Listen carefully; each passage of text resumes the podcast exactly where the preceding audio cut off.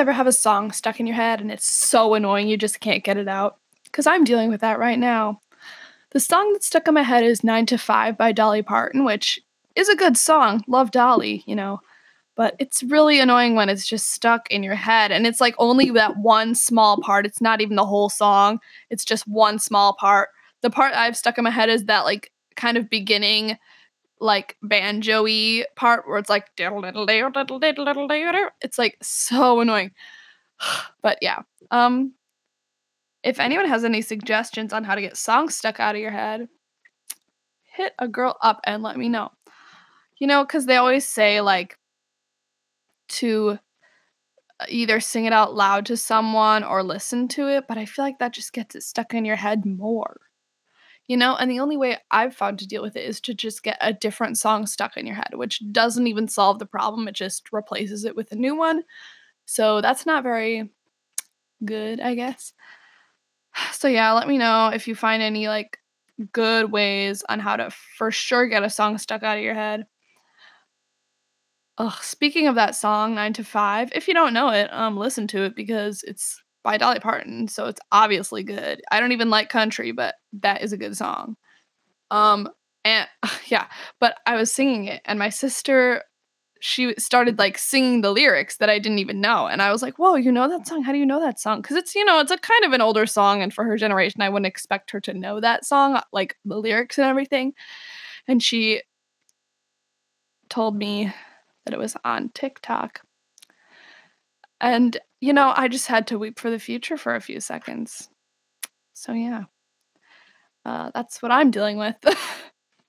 yeah, I mean, I don't know. I just wanted to add this like chatty section at the top of the episode because the podcasts I like to listen to are like a little bit more chatty at times and they have their um more professional, more serious moments, but they have some fun chattiness and I feel like that just is cool and nice and I like that. So I'm going to do it cuz what's the point of doing something if you don't like it, you know?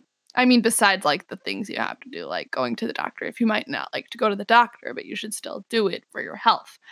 But I'm talking about like fun stuff. So, yeah, if you don't like it, sorry. Let me know why eh, in the Apple Podcast reviews or in my comments of my Instagram or something, but yeah, if you don't like it, you can also skip ahead a couple minutes. It shouldn't be too long. And I'm not going to do it every episode, just, you know, whenever I feel like interjecting or anything. You know, let me be crazy. Let me live my life. let me be my true Aquarius moon self. Speaking of Aquarius moon. oh my gosh, I am a dork. Uh, if you haven't already figured it out. But yeah, if any of you people are into astrology, I'm willing to chat. I'm loving astrology at the moment and in life in general. So yeah. Um let's let's just start the episode already.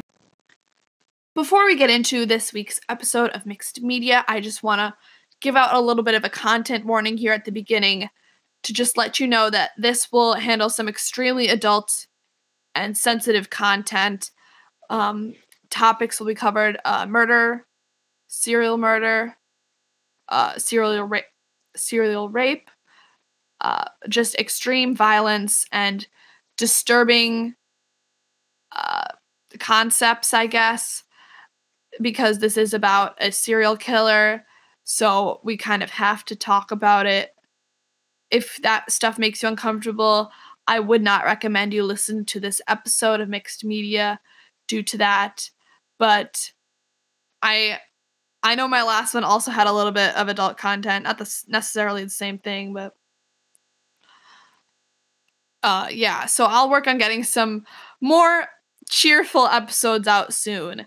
But this is extremely topical right now and I just wanted to get it out while people were still talking about it. So if you feel uncomfortable with any of that stuff, I wouldn't recommend you listen to this. But with that said, let's get into this, uh, I guess, violent or disturbing episode of Mixed Media.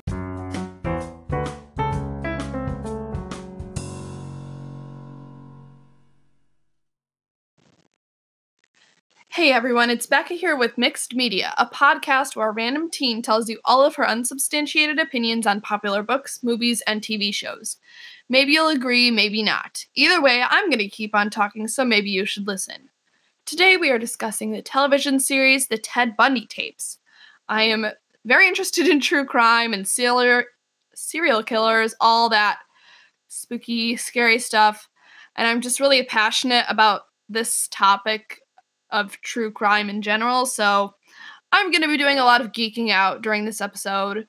Of course, not excitedly because people getting murdered is never a good thing, but I just know a lot of information about serial killers. So I might be a little bit crazy. FYI. yeah, so if you haven't seen this series, number one, go watch it. It's only four episodes. It's not a big time commitment. Just watch it. But, you know, if you haven't watched it, I would still listen to this episode. Yes, there will be spoilers, but hearing the plot of a TV show and watching it are two completely different experiences. Also, this is like sort of a documentary, and these events happened in real life. So it wouldn't really be spoiling since it's like a historical event. You would just not have known about it. So you know, it's not even really spoilers, to be honest. But, anyways, I understand if you don't want any spoilers, so now is your chance to pause the episode and resume once you've seen the series. All right, so this episode, I'm going to be doing something a little bit different. I am, instead of going to, okay, instead of releasing two episodes, I'm just going to release this one episode. Um, and it's going to have the retelling part and the review in one. Just because I feel like I don't know. I feel like I don't have a ton to say about the review. Like I don't know. I just feel like I don't have a lot of outstanding thoughts because I can't talk about like you know, plot because how can you judge real life events that happened? You can't because you can't criticize the storytelling or anything like that. And they don't have like a lot of like cinematography moments. It's mostly just interviews and like pictures and stuff like that because it's a documentary. So I can't really talk about cinematography too much. So I'm just going to wrap it all into one because it's a documentary. So I apologize if this episode is like a little bit long, but it's kind of both of them combined into one, if that makes any sense. If you like this version better, let me know. I might start doing that, but it might get really long with like other stories where I have more to talk about in the review. So just let me know your thoughts, trying something new. We'll see how it goes. So, I'm just going to go episode by episode and kind of discuss the main events that happened in them and then my thoughts after each one. And then at the end, I'm going to do thoughts on the whole series as a whole, you understand. It's not that complicated. So let's start with episode one called Handsome Devil. So the opening details the crime boom in the 70s and the kind of the beginning of serial killers like John Wayne Gacy, the Hillside Strangler, Charles Manson, all the famous ones. And then it starts talking about Ted Bundy's story, how he was a handsome, intelligent law student, but was one of the most notorious serial killers. It starts off we're at Florida State Prison on death row. Ted Bundy asked to speak with a journalist, but only if his case would be re examined because he thought he would be found innocent. So Hugh Aynesworth and the other guy's name is Steven. I apologize, I cannot remember his last name. So, but Hugh Aynesworth is like the main one that talks. Uh, but those two are the journalists, and they have 75 to 80 tapes, over 100 hours of speaking. They record that in just a few weeks with Ted. So then we skip backwards in time to 1974 in Seattle, Washington, where Linda Ann Healy, who is a 21 year old nursing student, has disappeared from her apartment. She didn't come to work the next day, and everyone got very worried because there were no crimes in the area, things like this just didn't happen. So the police went to her house and they found her bed neatly made, but there was some blood near her pillow area. We then go into talking about Ted's early life. He wasn't very wealthy, but he had really good parents and a great family who were involved in the community. However, when Ted was young, he had a speech impediment and was teased a lot. He didn't fit in, and it's talked about that he enjoyed scaring people. One story is told where he makes tiger traps, which is like when you dig a hole in the ground and you put sharpened sticks in to catch animals and you put leaves over the top, and how he liked building those to get people or animals trapped. Then it goes to his life in high school. Ted desperately wanted to be in charge of everyone, and he talked a big talk uh, to other people. He always exaggerated his accomplishments and his friends and how popular he was. He lied about his athleticism and his intelligence, but he mainly liked to be alone. Then we go to June 1974 in Seattle. In the area near Linda Ann Healy, Georgann Hawkins also goes missing. She was returning home, walking through an alley, and just disappeared. People became very freaked out because so far this is two girls of the same type in the same area disappearing out of nowhere. Then we talk about Ted Bundy's life in college. He attends the the University of Washington and gets an undergraduate degree in psychology. He also dates a woman named Diane Edwards and decided he wanted to go into politics as a Republican.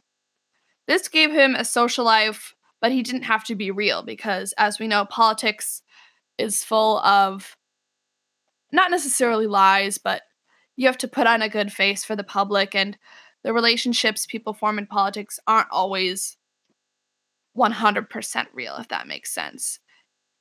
Ted loved being the center of attention and wanted to be in the upper class one, st- one day. He really wanted a Volkswagen because his friend had one, a lawyer friend of his, and he was looking at his car. He noticed that it had a grab bar on the top. You know, like those things that they tell you to hold on if you get into a car accident, like those random handles in your car. It had one of those. And he was very interested in that. So he got one, just like his friend Marlon. Ted also followed in Marlon's footsteps by deciding to go to law school. In 1973, Ted took his LSATs and got mediocre scores, so he went to the University of Puget Sound Law School. He felt like a failure. This time, Diane and him also broke up, resurfacing his insecurities and a feeling of rejection. He he said he wanted revenge on her and then stated that the rest of the summer was blank. June 1974. Four other women from West Washington to Northern Oregon had also gone missing. They were Donna Gail Manson, Susan Elaine Rancourt, Roberta Parks, and Brenda Carroll Ball, all in less than six months. This made everyone in these areas freak out. Hitchhiking stopped and women became very afraid. No one knew what was going on, and the police had no suspects. At this time, a year earlier, Ted had a short job working for the Seattle Crime Commission. This gave him access to crime statistics and how police dealt with criminals. Also, information was not being shared across different police jurisdictions. It wasn't very organized, and they became desperate in their search for these missing women. Then Ted met and dated his girlfriend Liz. They almost got married, but he was very protective and jealous over her. He was paranoid that he would lose her one day. July 14th, 1974. In Lake Sh- Sammamish State Park, Washington, Denise Naslund and Janice Ott disappear. Kathleen McChesney is a police officer assigned with the investigative team to talk to these women. A good looking, they say, a good looking man with an arm cast was asking that women to help him load his sailboat in his car in the parking lot. He approached many women, and one of them was Denise. She went with him. Janice was also approached by him. and disappeared. The witnesses say that he had a light brown or tannish VW bug and that the man gave out his name as Ted. There are many witness accounts of these events. Flash forward back to 1980 during the recording of the tapes. Ted doesn't want to talk about the murders and he's very hard to work with, but the time is running out. Eventually, they try to have him talk about himself in the third person as an expert witness. They ask him, What do you think happened? What kind of person would do this? Ted responded by saying that whoever this was would have hoped that the murders would fulfill him. So that's the end of the first episode. And basically, you can see that they kind of jump around with their dates a lot. So I'm sorry if this is confusing at all. I just did it kind of how the episode progressed. Um, so yeah, let's just get into my thoughts on this first episode. So, you know, I don't know.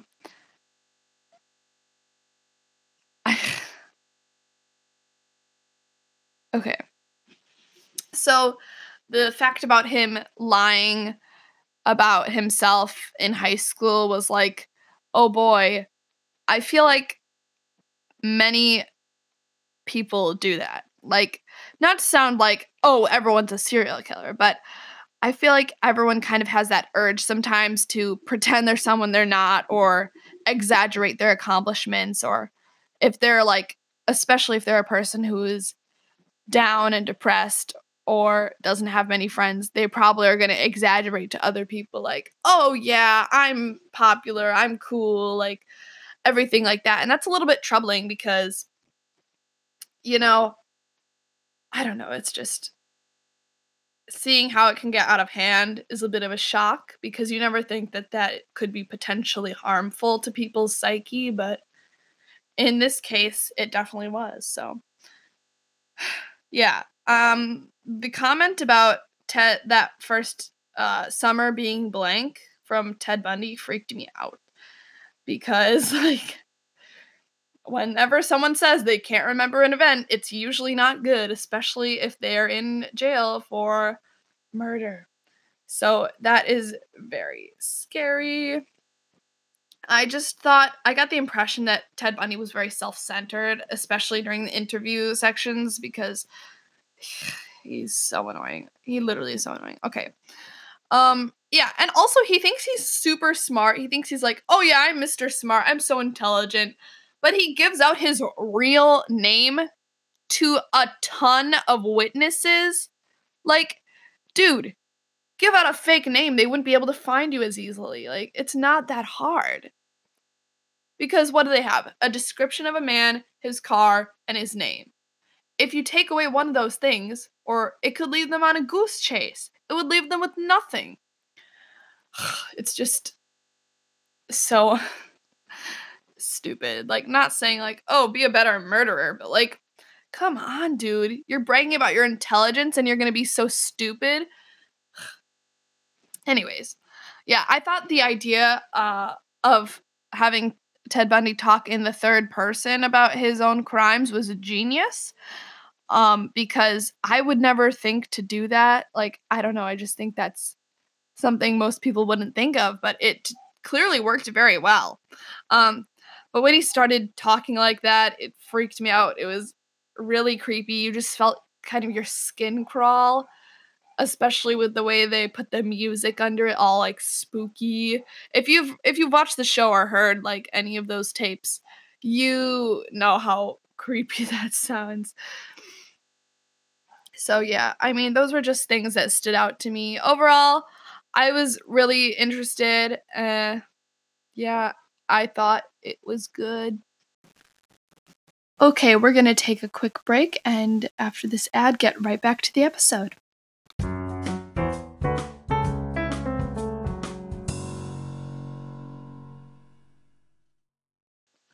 So let's get on to episode two One of Us. It starts out by talking about the women's movement in the 70s. And then we go back to Ted and his tapes. Ted has a psychology degree, and this kind of expert knowledge, I guess one would say, uh, causes him to talk about the serial killer possibly having sexual motives for his crimes. Then we go to July 1974. A police sketch of Ted is drawn, and the police begin searching for him. There are around 42,000 brown VW bugs in the Washington state alone. Ted Bundy says that he had a habit uh, with pornography and it mass, mass, ma- manifested early, and then he connected it with violence. These feelings then boiled to women becoming victims. The interviewers said that Ted's eyes went black when he really got going. August 8th, 1974. A woman calls the Washington State Police Department concerned about her boyfriend, Ted Bundy. She found a bag of women's undergarments, a bowl of house key, and a bowl of house keys in his apartment. She also found a knife in his car, and he was gone at the time of Ball's murder. He had no alibi for the days of the murders took place. It looks like he could be a good suspect. A picture of Ted Bundy was shown to the witnesses of the beach uh, when the girls were taken at the beach, and seven out of eight witnesses say that it wasn't him, so they have nothing to charge him with. This leads to a dead, dead end in investigation of Ted Bundy. September 1974. Ted moves to Utah to enroll in another law school at the University of Utah and becomes a member of the Latter-day the Church of Latter-day Saints, like the Mormon church, I'm pretty sure, or something like that. Then, in the Murray, Utah area, the daughter of a police chief is found murdered. Her name is Melissa Smith. She left a restaurant and never came home. Another named Nancy Wilcox, her body was never found, and yet another girl named Laura Aime was murdered. This is not connected to the Seattle crimes at this time. November 8th, 1974. Carol DaRonch goes to the mall, and the police and a police officer walks up to her, saying someone tried to break into her car. He goes with her to see if anything went missing. When she said that nothing was, he urged her to look closer and that they were holding the culprit at a police station and that she should go fill out a statement for them. She asks for their ID because she could smell alcohol on his breath. He showed her his ID and she got into his VW bug. He pulled over on a side road, handcuffed one of her wrists, and pulled out a gun, threatening her. She jumped out of the car and struggles with him until a car heads down the road and she gets in, going straight to the police. Four hours later, a girl named Deborah Kent left a play and went missing. There was a handcuff key left in the parking lot, and it fits this girl's handcuff. March 5th, 1975 in Taylor Mountain, Washington. Student foresters found Brenda Ball's skull. Later, the remains of three others are found. They are Healy, Rancourt, and Parks. Ott and Naslund are also found here. The term serial killer is coined and is beginning to be used in media, but there is no DNA technology to see who could the culprit be. Then, missing women start to show up in Colorado. Karen Campbell went to the elevator in a hotel. Her body found hours later. Julie Cunningham and Denise Oliverson also went missing. August 1975 in Utah. Bob Hayward, a member of the Highway Patrol, saw a VW bug with its lights off at 2 a.m. A small car chase ensues until the VW is pulled over, and the man is arrested for failing to stop for a police officer. Inside the car, they found a brown gym bag with a ski mask, ice pick, strips of sheets, a pry bar, handcuffs, and pantyhose. They begin to investigate this man for crimes. They ask the survivor of the kidnapping to identify him in a lineup, but Ted changed his hair and his look, but she recognized him. He is charged with kidnapping. At this time, states begin to share information about their missing women's cases. Ted Bundy's friends don't believe that this man could be him and begin to defend him. February 23rd, 1976. Ted Bundy's trial for kidnapping begins. He is confident and decides that he will have the judge make the decision, not a jury. The survivor of the kidnapping, Carol, testifies against him.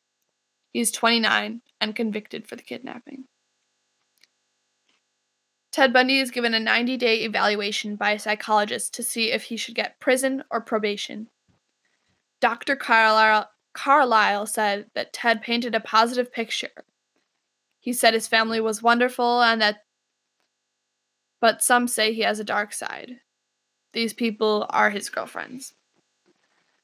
When he, Ted Bundy was 14, he found his birth certificate, and where it says father, there is unknown, which means he was an illegitimate child.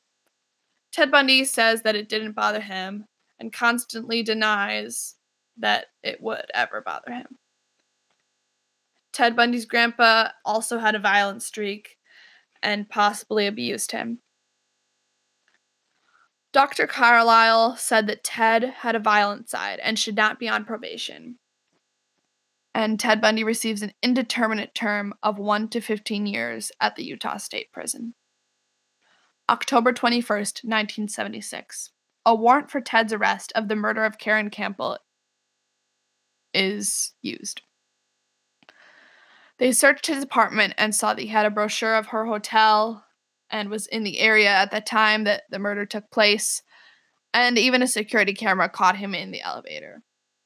He is accused of first degree murder with meditation, which has the death penalty in the state. He goes to trial in Colorado, but he's confident. Later, Ted got in an argument with a prison guard, and the lawyer describes him as egocentric. Ted says something along the lines of, Am I innocent? Well, no man is innocent. I've been impolite, I've had some regrets, but I'm innocent of all the charges that have been filed against me. He says that to the media during the trial. So, my thoughts.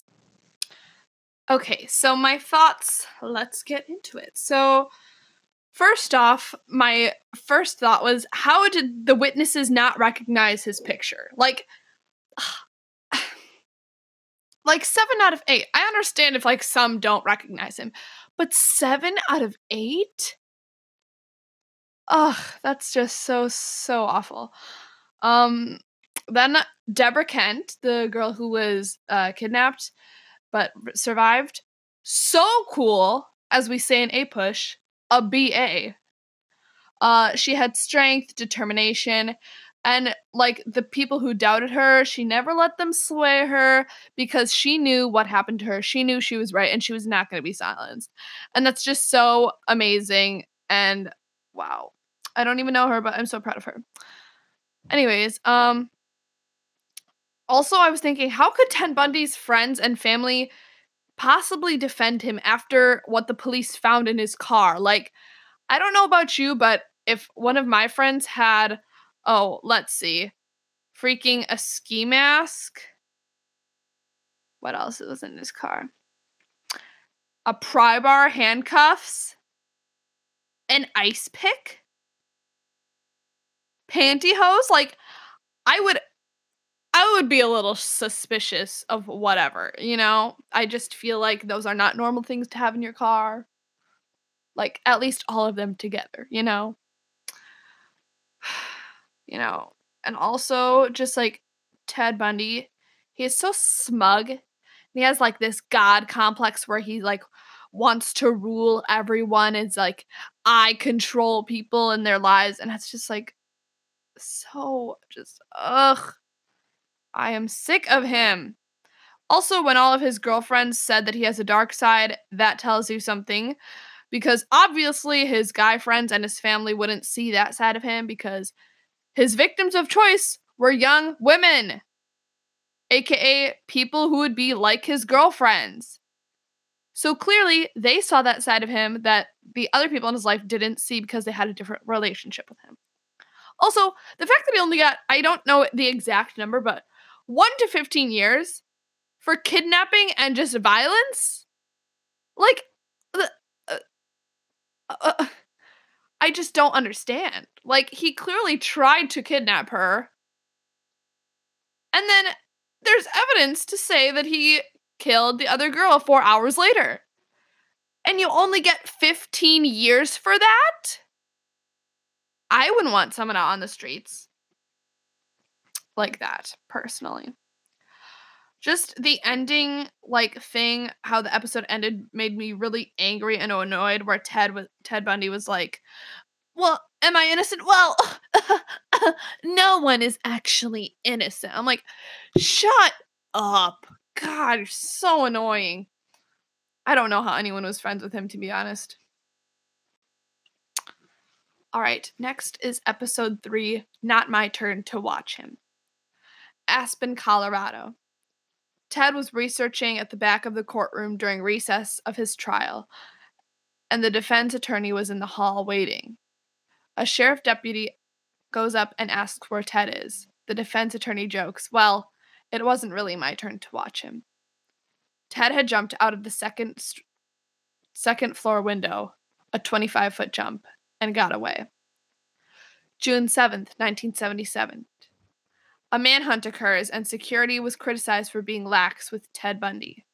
Police was checking all the cars on the main two roads out of Aspen. On day two, 150 men and five bloodhounds searched the canyons while Ted went into the mountains and stayed in a cabin. On day three, the FBI entered the search but wasn't much help. Ted was hit by a storm and became ill and went to Aspen because he was cold and hungry. On day six, Ted was found and back in custody. He calls the psychologist and asks him about his opinion of the escape. Ted claims that he was just tired of being locked up and seemed proud of his escape. December 30th, 1977. A guard brought Ted dinner and returned to find the food uneaten. Ted was not there, but there was a pile of books where he should be in his bed. Ted had lost so much weight that he was able to slip through a hole in the ceiling of the cell. People begin to freak out, and on day five, the FBI joins the investigation. On day 16, which was January 14th, two Tallahassee, Florida sorority girls were killed. Their names were Margaret Bowman and Lisa Levy. Karen Chandler, Kathy, and Kathy Kleiner were attacked but survived. Margaret and Lisa died in their sleep. Another house had a girl named Cheryl Thomas, and she was only a few blocks and hours apart. She was also killed. The FBI was called on day 40, aka February 9th, 1978. In Lake City, Florida, 12 year old Kim Leach goes missing. On day 46, which was February 15th, 1978, a Pensacola officer stops a car and arrests the man named Kenneth Misner after a small struggle. He is jailed and denied bond because he would not tell them his true identity. After a while, he IDs himself as Ted Bundy to have a call with his girlfriend Liz, and he told her that he was sick and he was consumed by something he didn't understand. He claimed he couldn't contain it. On in April 1978, after Kim Leach's body was found, they had enough evidence to acquit Ted Bundy of the murder. Ted alludes that there is murders of triple digits in six states. They also take Ted Bundy to get his teeth examined because there was a bite mark on one of the bodies. This causes Ted to become angry and screaming until they show him their warrant and he becomes happy and compliant, saying, You don't need that. You know I'm not violent. On July 7th, 1978, he is indicted. So that episode, I just felt like there wasn't a lot to like discuss besides just ugh how much I hate Ted Bundy. He speaks so flowery and pretentious. I just I hate it. Uh, he's ag- arrogant, narcissistic, clearly a sociopath. Just I don't know. I I just people keep saying he was charming, but I just don't see it. Like personally for me he seems fake. And I just I don't know. He seems like like too slick if that makes any sense. Also, I I've like heard about this case before because I don't know about you, but one of my favorite podcasts is called My Favorite Murder and they basically just talk about murders and serial killers on there. So, I have known the story of Ted Bundy and everything like this. Um but I I don't know. I somehow I didn't remember or like know in the first place that he escaped jail or that he escaped twice, which is literally crazy. That's like the most insane part about this to me, besides, you know, the fact that he is a murderer. But like, just escaping jail twice? How did they let that happen? Like, geez. Um, I also on this episode wish they focused a little bit more on the victims because they brought up so many in this episode, and especially the 12 year old girl I felt like that was like I don't know. I just feel like they're focusing so much on Ted Bundy. And I know it's called the Ted Bundy tapes. But like ugh, I just wish they would focus on the people who were actually scarred by this event and not the people who committed the atrocity, if that makes any sense. I just don't want to glorify it, you know?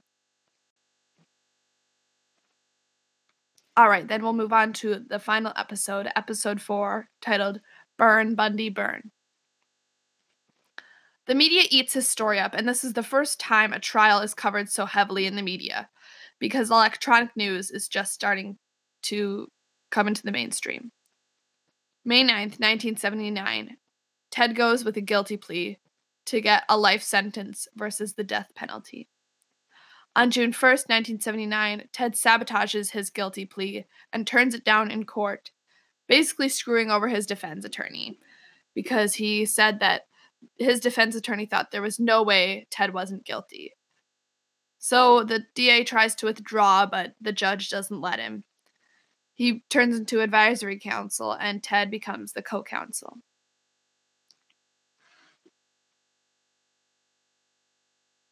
On July 1st, 1979, the case moves from Tallahassee to Miami. The defense tries to say that Ted was incompetent, but the judge rules otherwise and allows Ted to be in charge of the defense. Ted is described as impulsive, irrational, and deflecting. He complains about his jail conditions, especially the lighting, the meals, and the lack of exercise. Ted asks like the crime scene inspector person what he saw at the Chi Omega house where a bunch of the girls were murdered, asking him to go into great detail. And this causes great drama in the defense. Many young women also attend this trial, fascinated. One woman in particular, named Carol Boone, thinks that Ted is innocent and she's quite close to him. They're basically best friends. Ted Bundy's teeth are identified as the ones that made the bark now. Oh, the bark now? What? What? The bite marks. But this isn't a very good evidence in court anymore because it's kind of easy to debunk. One day in the jail, Ted had stuffed toilet paper in the lock so that it didn't lock. But he was discovered, and for that reason, he enters the court late. On July 24th, 1979, Closing statements are made, and the jury deliberates for six and a half hours. They find Ted Bundy guilty of all charges, which were three attempted murder and two first degree murder. He was sentenced to, to, to death. Ted Bundy was very surprised, and the judge says that the crimes were extremely wicked, shockingly evil, and vile. He also says that he's sad to see a lack of humanity in the court and basically says that he feels bad for Ted Bundy and says that he would have made a good lawyer. November 1979, there is another case, this one about Kim Leach. Lots of evidence is against Ted, and he's still acting as his own defense.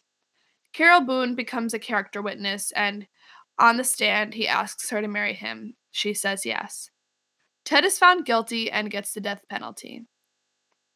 1981, Ted returns to death row, but maintains his innocence.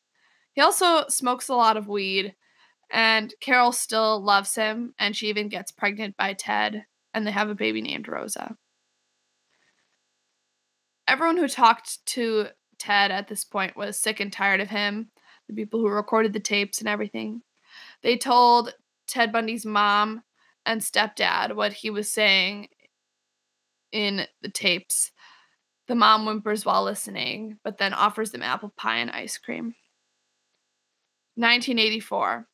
Computer technology developed that lets people analyze and see trends in different murders and why they occur. This is when FBI profiling truly begins, and Ted is chosen to be talked to as sort of a criminal behavioral expert. And he has a lot of good information for the FBI. 1986, Ted Bundy's death date is scheduled. And his new defense team tries to stop it by saying that Ted was never competent to defend himself. They test his competence to stand trial as well. A psychiatrist says that Ted Bundy is manic depressive, that he did not feel empathy, and said that this is due to his brain chemistry. Due to this evidence, Ted Bundy gets a stay on his execution twice. Finally, on January 20th, 1989, his stay is denied for the third time. And a few days before his execution, he decides to confess in order to buy himself more time. Ted Bundy confesses that he killed 30 women in the states of California, Oregon, Washington, Utah, Idaho, Colorado, and Florida between the years of 1973 and 1978. Ten of them were buried, and six of them had their heads severed. He also confessed that he practiced necrophilia. His mother is distraught. The day before his execution, the attorney tells Ted that there are no more appeals he can take. Lots of media shows up the days before the execution, and there's celebration and cheers of Burn Bundy Burn. Even t shirts and other memorabilia are sold to commemorate the event. Ted Bundy says that he won't go by chair, that he'll do it himself. He wants, he doesn't want the state to take his life from him. One of the FBI profilers that was talking with him convinces Ted not to kill himself so that he won't be judged for 31 homicides in heaven. Ted blames his life on an addiction to pornography. On January 24th, 1989, Ted Bundy is executed. Many college age men are there who would have been around age 10 when he was acquitted for the crimes. They basically were there to get drunk and party. Final words of Ted Bundy were an apology for causing so much trouble. He is killed, and the crowd cheers and even runs after his hearse. Ted Bundy's remains are scattered over the Cascade Mountains, where he had some of the best times of his life, but this is also where some of his victims' remains were found.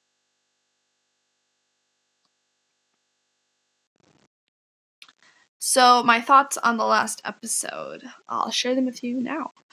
Um, when the judge said that the crimes were extremely wicked, shockingly evil, and vile, that really made me think of the movie that's going to come out. I believe it's with Zac Efron about Ted Bundy. It's called Shock, Extremely Wicked, Shockingly Evil, and Vile. Um, did it already come out? I don't think so. I think this is the one that has Zac Efron in it.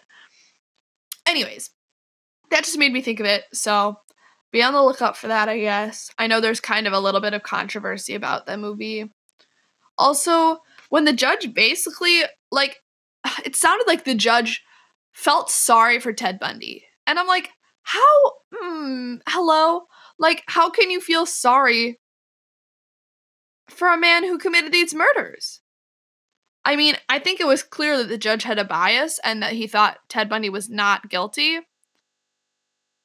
But, like, there's just so much evidence against him. I don't know how you could think he wasn't. I bet he felt pretty stupid when Ted Bundy like confessed to all the crimes. Jeez. Also the fact that uh he asked Carol to marry him on the stand. I was like, dude, you are so full of it. Like, ugh, ugh, disgusting. Also, the fact that they somehow got pregnant and had a child. That's just like so sad. Oh, that poor child.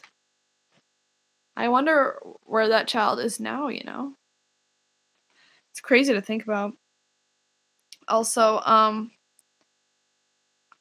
I just felt really bad for the mom throughout this because, you know, she never asked for that. I thought her perspective was also unique because I feel like they don't really show the family of the person who was the murderer a lot in these kinds of things. So I liked that it had a kind of different in that aspect. And many details were just troubling and unsettling. Especially, I was really unsettled when, like, he was confessing to the crimes. And there was a part in the the episode where he was whispering part of his confession and I was listening with headphones and it was so scary. Like I literally got chills over my whole body and like I wanted to cry. It was very scary. Ugh, I do not even like thinking about that. Yeah, and I just ugh, the thing that made me very angry was that they let Ted Bundy have the last word in the documentary. Like I just it felt too metaphorically like, oh, look, Ted Bundy's got the last word. And I was not a fan of that. So here are my final thoughts. Overall, I thought this was a good series. It was well put together, the story flowed great, and it showed multiple perspectives of the same issues. And I was interested through most of it, even though I've already kind of known this case, so that was something.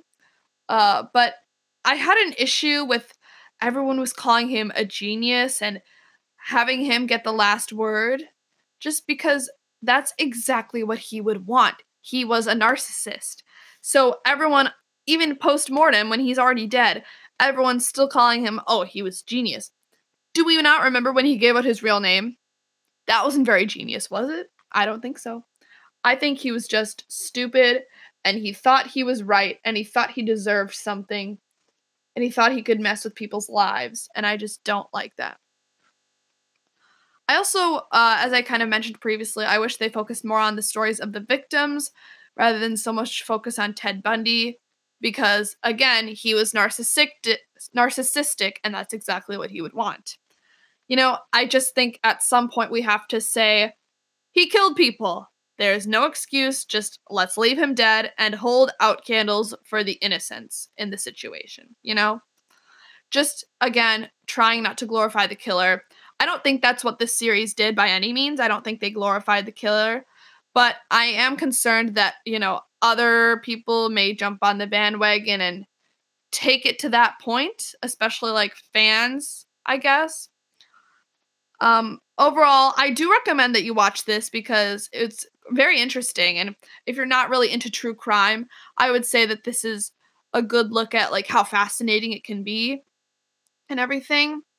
Um, especially if you're interested, just go ahead and watch it. But it is important to keep in mind the atrocity of the crimes he committed and you know just that he wasn't a good person and that we shouldn't be wasting any time feeling sorry for him, if that makes any sense. I rate the Ted Bundy tapes 4 out of 5 stars. Uh, I don't think I would watch it again just because now I kind of already know the story so well. But I think it was very interesting. And I'm interested because there's kind of been a true crime boom in the media recently in the past few years and especially now like there's so many things coming out uh, if you saw the series Mindhunter, that one's really good. I would really highly recommend that one. That's about the FBI profiling and how they kind of did that. It, I would recommend that if you liked this. Highly, highly recommend it. Mindhunter on Netflix. Um, That that was really good and uh Making of a Murderer. I actually never watched that. I really should. But that probably is similar to this. Um Forensic Files, that old TV show, just all that stuff is kind of coming to the surface and also many uh crime podcasts are getting very popular like I mentioned my favorite one is My Favorite Murder. And I don't know, if you like this content, I guess uh definitely recommend me more series like this to watch because I usually will like listen to podcasts about true crime or just read articles. I don't watch a ton of documentaries. Um, I know there is another documentary that came out around the same time that my mom watched, and it's called Kidnapped in Plain Sight, I want to say. And she was really interested in that one. So I guess watch that. So yeah, I hope you like this. Recommend me more of these kinds of documentaries and TV shows if you want me to make more episodes on them. Uh so yeah, thank you for listening. I hope you liked this new kind of style of doing the episodes. Make sure to check me out on Instagram at Mixed Media Pod, on Twitter at Mixed Media 20. Um, you know, leave a like or a comment or a review. I don't think you can leave likes actually. Uh, rate and review my podcast on Apple Podcasts. And I hope you enjoy this week's episode. Thanks for listening, and I'll see you later.